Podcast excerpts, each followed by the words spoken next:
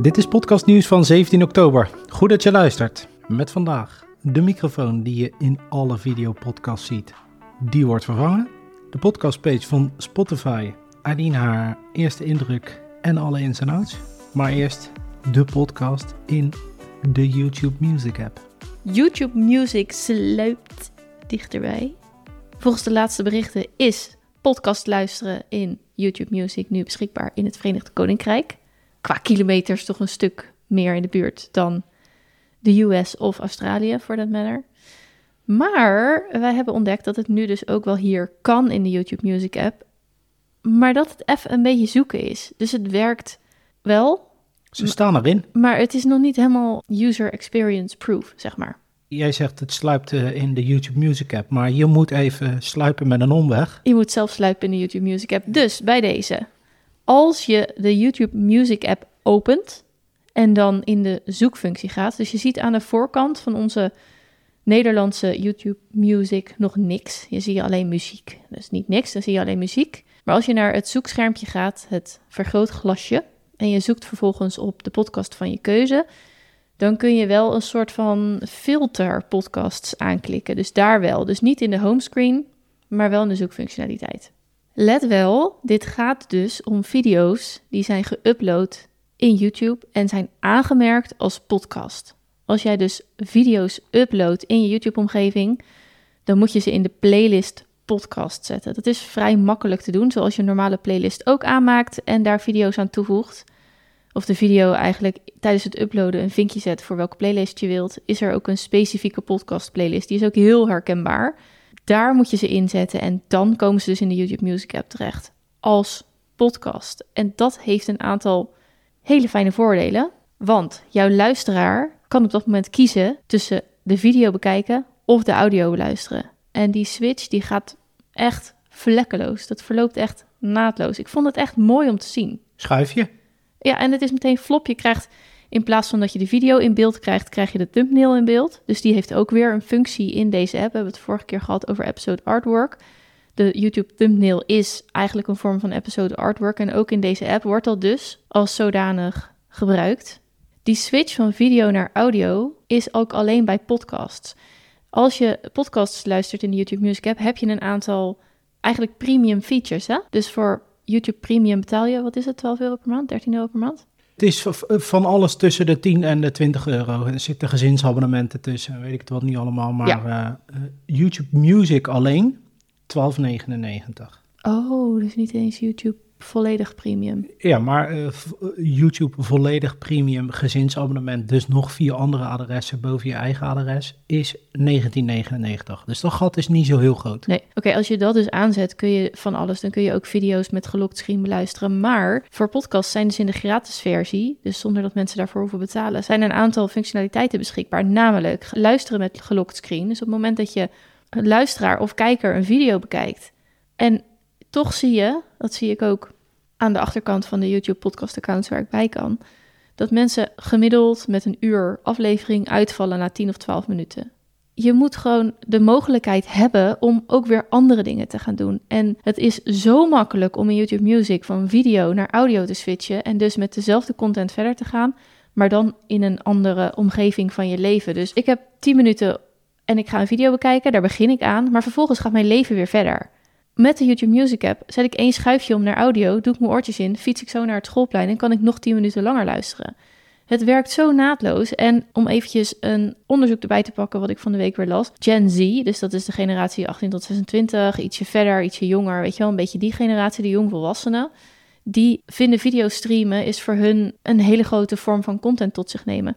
Maar het zijn ook mensen die een druk, eh, iedereen heeft een druk leven, maar die hebben een druk leven. Die gaan onderweg, die gaan onderweg naar werk, die gaan onderweg naar kinderen aan het krijgen. Deze situatie die YouTube Music nu creëert, past zo perfect bij die generatie. Dat ik vooral de mensen die die doelgroep willen aanspreken, echt heel sterk aanraad om hier heel serieus naar te kijken. Het enige wat ik zo snel waarnam, is dat het misschien een aanpassing van jezelf vergt. Is dat je, normaal gesproken ben je gewend om de podcast, die al een videopodcast was, een praktisch voorbeeld, Maarten van de podcast. Dat stond al als videopodcast op YouTube. Als je gewend bent dat op YouTube te kijken, Schakel je niet in YouTube automatisch naar YouTube Music. Dat is een handeling die je zelf moet doen.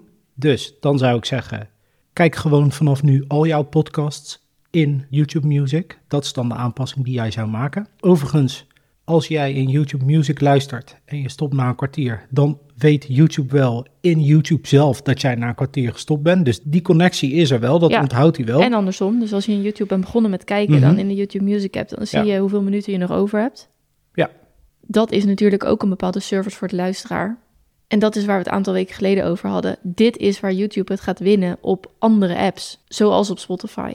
Die service richting luisteraar-kijker, dat je dit dus ingebouwd hebt. Dat je seamless, hè, naadloos van de ene naar de andere app, van de ene naar het andere moment in je leven kan schakelen, terwijl die content gewoon door kan lopen. Ja. Dat is toch lekker? Zeker. Dus kudos ook voor eh, YouTube. Dat ze toch wel echt een feature die normaal gesproken alleen in de premium zit. Nou, niet één feature, meerdere features. Dus eh, scherm gelokt, kunnen downloaden, Ja, ja. van video naar audio omzetten. Hoef je dus niet voor te betalen en werkt dus gewoon. Ja, want, het, want voor muziek in de YouTube Music app geldt dat dus niet, hè? Nee, dus als je een clip bekijkt in YouTube Music, dan kan je dus niet van video naar nummer, heet het in dat geval. Dat staat uit. En dat staat er ook bij. Dit kan alleen als je het premium abonnement hebt. Dus ze hebben daar toch wel Nou, het Ze hebben mij... een handreiking gedaan naar de podcasters in ieder geval. Getracht om in ieder geval soort of gelijkwaardig te blijven in hun app. Wat podcasters graag willen. Ja, en dat geeft mij als podcaster en als podcast professional en expert ook het gevoel van YouTube neemt dit serieus of Google die daarachter zit. Ja. Eh, kijk naar wat podcasters willen, maar ook wat podcastluisteraars willen. En dat geeft gewoon een veel stevigere basis, steviger fundament voor succes van deze app. Eh, nog even voor jou als eh, podcastmaker, podcastmanager. Van Spotify weten we een beetje dat je sommige handelingen twee keer moet doen om het systeem van Spotify te plezieren. Maar wat je hier nu in jouw podcast hosting zet, komt dat één op één over in YouTube? Of moet je nog een x aantal handelingen in YouTube op de achtergrond zelf doen? Nee, het is nog niet gekoppeld. Die RSS-koppeling die is er nog niet. En dan nog steeds, de eerste stap daarin is RSS Ingestion. En dat is hetzelfde als wat Spotify doet. Dus ze nemen je bestanden, je content, gaan ze eerst op hun eigen server zetten en daarna verspreiden in het ecosysteem. Echter, de vraag is, hoeveel nemen ze van die RSS over? Een RSS-feed kan ontzettend uitgebreid zijn met heel veel functionaliteiten voor je podcast, maar het is maar net of de podcast-app het uit kan lezen. Wat Spotify doet is het minimale uitlezen, een titel, een omschrijving en nou ja, het audiobestand en episode artwork, fair enough. Maar dingen als hoofdstukken, als chapters, doen ze niet. Daar moet je dus in Spotify zelf, of in ieder geval volgens de regels van Spotify, spelen om hoofdstukken naar voren te krijgen. Hetzelfde geldt voor, nou even een heel stom dingetje, eh, vetgedrukte tekst. Dat moet je in Spotify, dan moet je Spotify voor podcasters hosting hebben om je tekst. Ja, dus en zo heeft Spotify, dat noemen ze dan proprietary. Dus dat is dan in het systeem zelf. Dus zeg maar de openbare techniek, die omarmen ze niet. Dus je kan van alles in je RSS-feed erbij zetten, maar daarvan zeggen ze, lezen we niet uit. Je moet het in de Spotify-omgeving nog een keer zelf doen. Voor YouTube is die connectie er nog niet, dus we weten ook nog niet welke functionaliteiten van RSS YouTube gaat uitlezen. Want YouTube heeft nu voor hun video's ook een eigen manier om chapters aan te maken. Gaan ze dat volhouden of pakken ze de RSS-manier, waardoor podcasters inderdaad geholpen worden? Ja, dus het nieuwswaardige is dat we dus een eerste flinter hebben mogen waarnemen van podcast in YouTube Music. Als jij een podcastmaker bent, dan heb je nog steeds drie keer werk. In je podcast hosting, in Spotify, in YouTube. Klopt, je moet nog steeds zelf de YouTube-video, je moet er een video van maken, moet je nog uploaden, Ja. aanmerken als podcast. Maar dit is al een tijdje gaande, je kunt het al een hele tijd aanmerken als podcast. En we zien dus nu de resultaten daarvan in de app. Die vind ik zeer veelbelovend. Ja, het is wel, dat, dat vind ik dan grappig om eh, waar te nemen, is dat je kan nu dus zien wie er op de achtergrond mee bezig is Ja. en wie niet. En dat is geen verwijt, maar dat is, vind ik gewoon leuk om waar te nemen. Dus bijvoorbeeld zoek ik op, eh, ik zal wat een x aantal random grote namen voorbij gaan. Lotgenoten heeft het dus allemaal al geregeld. Dus die afleveringen kan je binnenhalen. Maarten Verholsum, de podcast, heeft het geregeld. Maar ik zag dat bijvoorbeeld Rudy en Freddy komen met een of andere ontoegankelijke Wijzer uh, podcast show, die overal is, die kan je wel op YouTube bekijken, maar niet in YouTube Music beluisteren. Want blijkbaar hebben ze die koppeling niet Nee, gemaakt. het is net aan, in die playlist podcast zetten. Het is, het is een seconde werk. Ja, je ziet het eigenlijk al als je naar het kanaal gaat. Want dan zie je boven in de balk toch eh, eh, video, shorts, home. Ja. Als er podcast ontbreekt, weet je dat ze het niet hebben. Als Nee. het erbij staat, staat het erbij. Wat er dus inderdaad bij zit, is dat je kan downloaden en dat je het offline kan beluisteren. Dat is heel prettig. En de transcripts staan aan. Dus zeg maar de closed captions. Zoekt Google op. Hebben ze dat verwerkt in zoekfuncties? Weet ik niet. Vooralsnog het zoek, lijkt niemand te zoeken op transcripts, maar kan het wel. Maar goed, YouTube is van Google. Ik, ik, ben, ik vind het toch zo spannend. Ja. Gaat dit nu gewoon eh, gebeuren? Maar de transcripts staan dus aan in de YouTube Music app. Kun je dus ook met transcript een podcast bekijken, beluisteren. Wat jou als podcaster of jou als podcast professional een extra incentive geeft om iemand naar die YouTube Music app te leiden. Het is fantastisch. Waar ik dus heel benieuwd naar ben, YouTube kent ook hitlijsten. Laten we maar eens kijken wat daar ja. vervolgens, wat zou daar, en YouTube is vet algoritmisch, zeg maar, dat is heel complex. Ik ben heel benieuwd hoe de podcast hitlijsten er zo meteen uit gaan zien. Maar waar kennen zij hitlijsten? Toch in YouTube zelf is er geen... In de eh, YouTube Music app. Ja, oké, precies. Ja. Een hitlijst als in eh, top 50 Nederland. Ja, dat precies, maar ja. gewoon muziek, zeg Ja. maar. Dus hoe gaat dat straks voor podcasts gelden? We blijven het volgen. Maar je kan dus los in YouTube Music. Nou ja, eh, maak alvast je inhaalslag, want het, het is eh, onderweg. O- of doe het niet. Maak een keuze, dat is het eigenlijk wat we zeggen. Kies. De podcastpagina van Spotify. Arnien, jij hebt zitten... eh, Neuzen. oh, ik wou klootzakken zeggen, maar neuzen klinkt inderdaad beter. Ik heb zitten neuzen. De Spotify lanceerde nieuwe functionaliteit voor de podcast page. Dat is je profielpagina van je podcast binnen Spotify. Je kunt dat wat uitbreiden met twee nieuwe functionaliteiten, namelijk met aanbevelingen. Dus deze podcasts raad ik ook aan. Moet dan wel een Spotify-link zijn, fair enough. Luister even de vorige aflevering als je wil horen waarom en wat wij daarvan vinden. En je kunt de beste plek om te beginnen aanwijzen. En die is natuurlijk wel heel interessant. Als je in Spotify een podcast ontdekt, dan zie je als eerste podcastpagina. En dan wordt daar één van de afleveringen geshowcased eigenlijk, wat meer naar voren gehaald. Nu is dat standaard je laatste aflevering.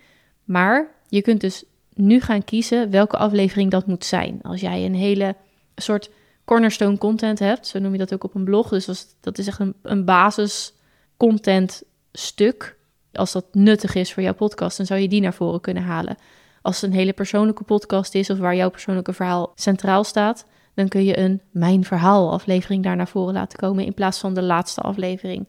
Of een haakje van het, wat in het nieuws is op dat moment. Ja, een actuele podcast, Ja. inderdaad. Je kunt daar wat meer mee, je hebt daar wat meer zelf de regie over. Wat vervolgens natuurlijk ook je ideale luisteraar meer uitnodigt om je podcast ook echt daadwerkelijk te gaan luisteren, omdat die aflevering, als het goed is, precies in het pulletje valt bij die persoon die Ja. jou dan vindt.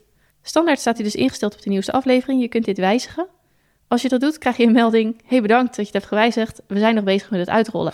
ja, dus ik was bezig met mijn podcast managers club. eh, de mensen die in mijn opleiding zitten en hebben gezeten om te kijken van wat kunnen we hiermee. En toen kwamen we erachter dat je dus helemaal aan de voorkant nog niet kan zien wat het effect daarvan is. Beetje jammer, maar misschien net als in de YouTube Music app. Maak jezelf er alvast bekend mee. Stel het alvast in, dus zodat als het uitgerold is, dat jouw podcastpagina eruit ziet zoals jij wilt. Je vindt deze functies in je Spotify voor podcasters omgeving. Als je niet bij Spotify host, dan kun je inloggen bij Spotify voor podcasters. Als je wel bij Spotify host, dan log je gewoon in in je hosting en dan zal dat daar in jouw profiel te vinden zijn. Host je niet bij Spotify, dan klik je je podcast aan en ga je naar het tapje details. Dan krijg je podcastinstellingen en daar kun je het instellen. Wat je nog meer kan instellen zijn de previews van je afleveringen. Kijk je in de Spotify-app, dan zie je daar op de homescreen, als je onder podcast zit, dus podcast is een soort subcategorie van de Spotify homescreen, en die heeft een TikTok-achtige feed. Dus daar scroll je doorheen en dan worden er 59 seconden van een aflevering afgespeeld. Van een aflevering van podcasts die je volgt, maar ook die je aangeraden worden. Het algoritme, de AI van Spotify, die pikt 59 seconden daaruit. Maar die kun je nu ook zelf instellen.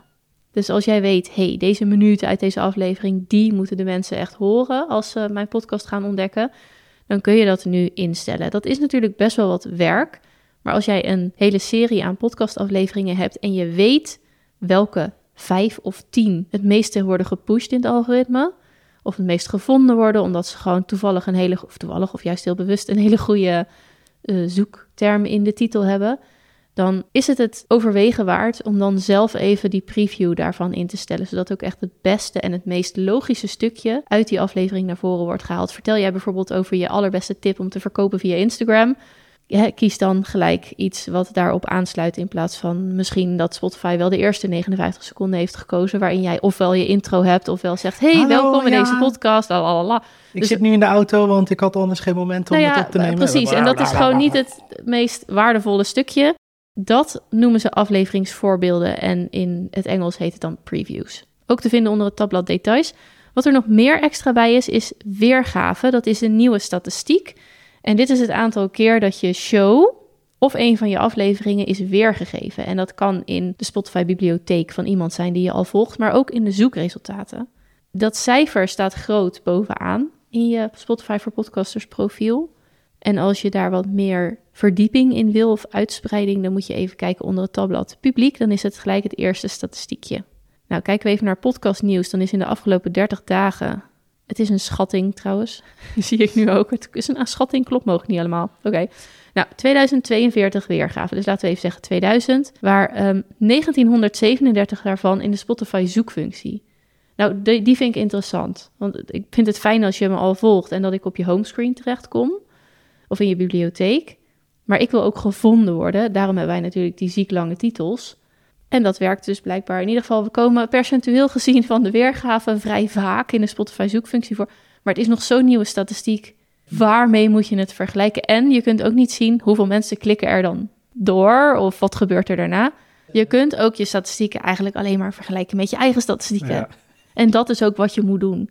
Doet het iets? Gaat het omhoog? Het is in ieder geval, we het, hebben het ook wel eens gehad over full focus op je Spotify-strategie als podcaster. Dat was weer in de aflevering daarvoor. Precies. Dus dit zou daar onderdeel van kunnen zijn. Als jij ervoor kiest om volle bak op Spotify te gaan en de rest van de apps links te laten liggen, is ook kiezen. Want dat is echt een valide podcast marketingstrategie. Dan is dit een mooie statistiek om bij te gaan houden en om te kijken, kan ik daar wat mee? Werkt het? Als ik iets tweak en gaan mijn starts of streams daardoor omhoog? En volgers. Who knows? We zijn nog geen videopodcast. Nou, wat oh, mij betreft worden we dat ook niet. Nee, maar... ik zei ook nog geen, maar we zijn geen videopodcast. Doe jij even een beschrijving voor de mensen hoe de meest voorkomende podcastmicrofoon eruit ziet als mensen naar video kijken? Ja, dat is altijd de Shure SM7B of SM7B. En dat is een soort zwarte valles die dan in beeld komt. Ja, het is een, gewoon een cilinder. Een, zwart, een zwarte cilinder die wat af toe loopt. Hey, en die podcast die ik kijk, die laat zijn, uh, die laat zijn... De achterkant van die vallen zien? nou, die laat die sponsoren door DraftKings. Ja. Dus dat is een hele sponsor-item. Dus die heeft echt... een gesponsorde vallen. Ja, okay, ja dus heeft gesponsorde vallen.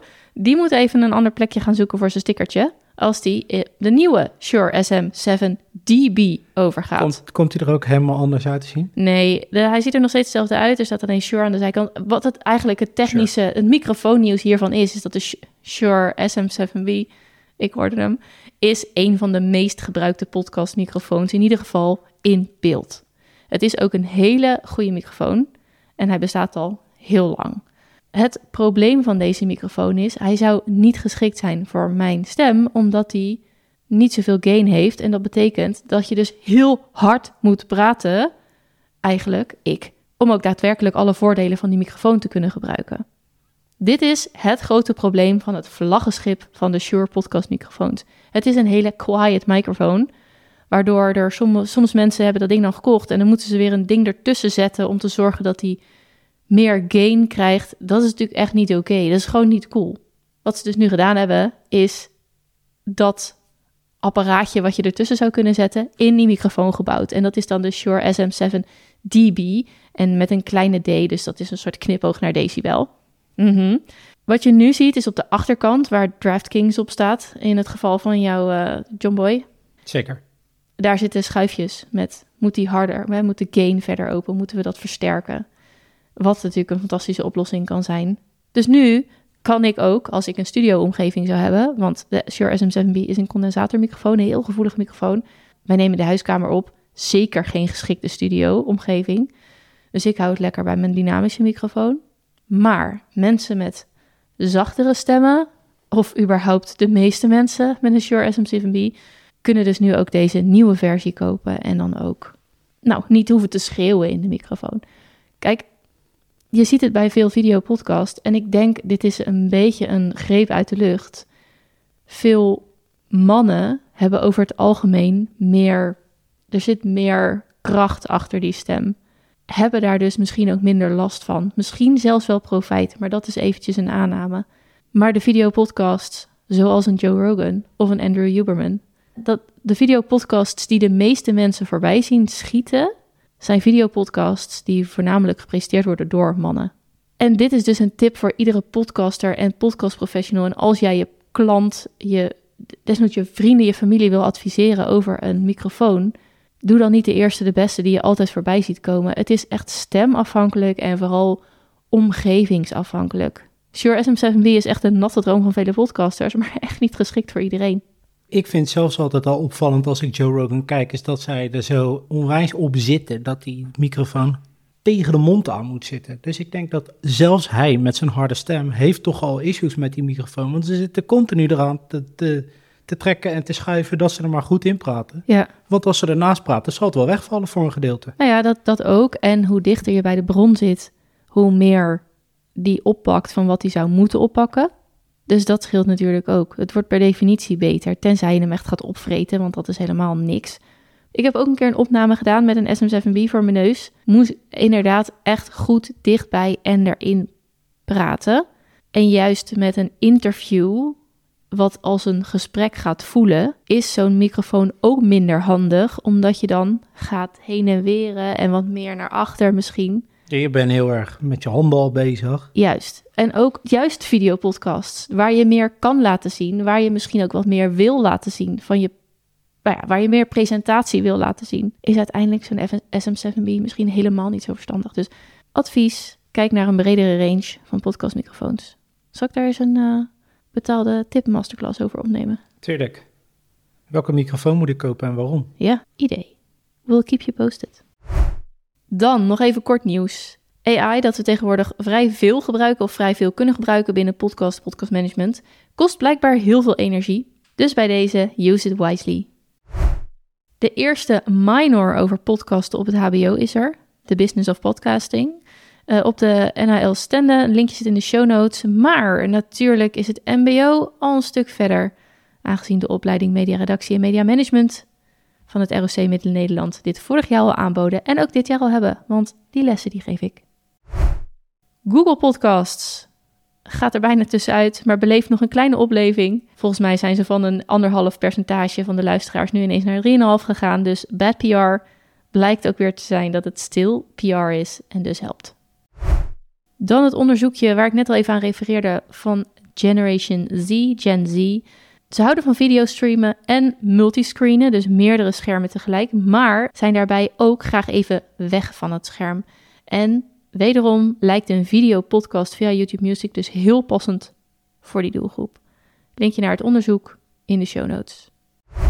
Podcasts komen naar de klas. Tinkercast brengt namelijk een serie podcast uit met een leerlijn erbij. Om te zorgen dat teachers, het is een Amerikaanse club, klassenprojecten, klasse projecten noemen ze het ook. Ik vind het niet zo'n mooi woord, maar klassenprojecten kunnen draaien met een podcast daarbij. Dus, Nederlandse kinderpodcastmakers, go!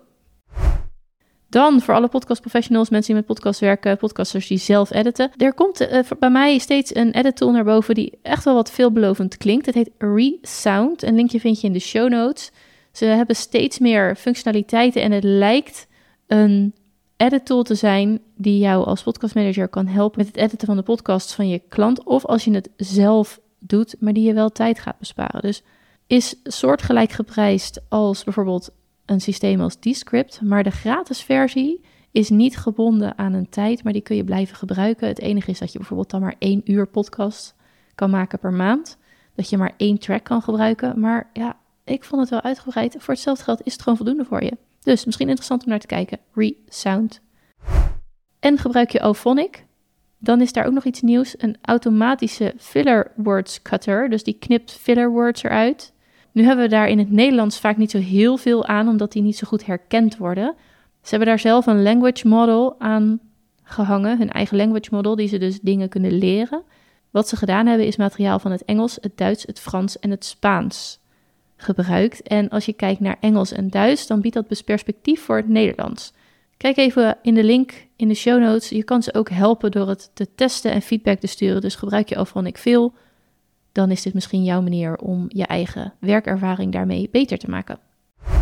Creatief zijn met je format. Dave Jackson is een podcasting ja, mastodont zullen we hem zo maar noemen. Iemand die dat al heel lang doet. 900 afleveringen heeft hij in de School of Podcasting gemaakt. En zijn 900ste aflevering is een interview met niemand minder dan Jezus over marketing en messaging. Ja, want als er iemand een boodschap heeft die al duizenden jaren mensen kan vervoeren, dan is het... Uh... En dat met één boek. Ja, het mooie is dat in de show notes ook staat uh, dat hij dus inderdaad hij heeft één boek uitgebracht, de Bijbel. Ja, ja het is echt Ook gelijk een uh, link naar het, met het ISBN-nummer erbij. Ja, als het naar Amazon of zo, weet je wel. Ja. Ja, dus, uh, en hij is ook tegenwoordig, er is een nieuwe Netflix-serie waarin Samuel L. Jackson de rol van God speelt. Dus daar wordt ook gewoon naar gerefereerd. Ja, het maar daar hoeft ook niet voor gekast te worden. Dat was gelijk al duidelijk, dat die God moest zijn. Zeker. Nee, maar het, is, het, is, het zal best wel wat mensen afstoten, dit.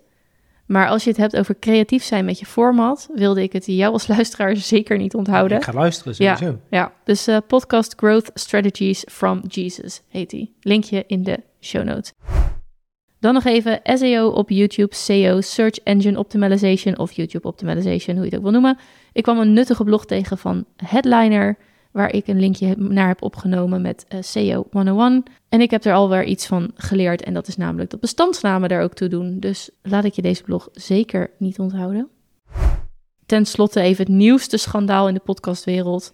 En dat zijn premium apps die podcasts cureren. Dus die verzamelen podcasts omdat het bijvoorbeeld over één bepaald topic gaat. Maar daar vervolgens geld aan verdienen. Dus die verspreiden zonder dat de podcaster daarvan weet. Een voorbeeld is de slaap app Rest, die dus ja, podcasts verzamelt, die, waardoor je lekker gaat slapen of rustig wordt. Die podcast-app die kost, of die kost per jaar, of die kost 45 dollar. En de podcastmakers die daarin verschijnen, die weten van niets. Laatste voordat we onze afsluiting ingaan. Als je deze podcast beluistert, wil je hem dan gaan volgen in de podcast-app waar je hem luistert? Dat helpt ons enorm. Dankjewel.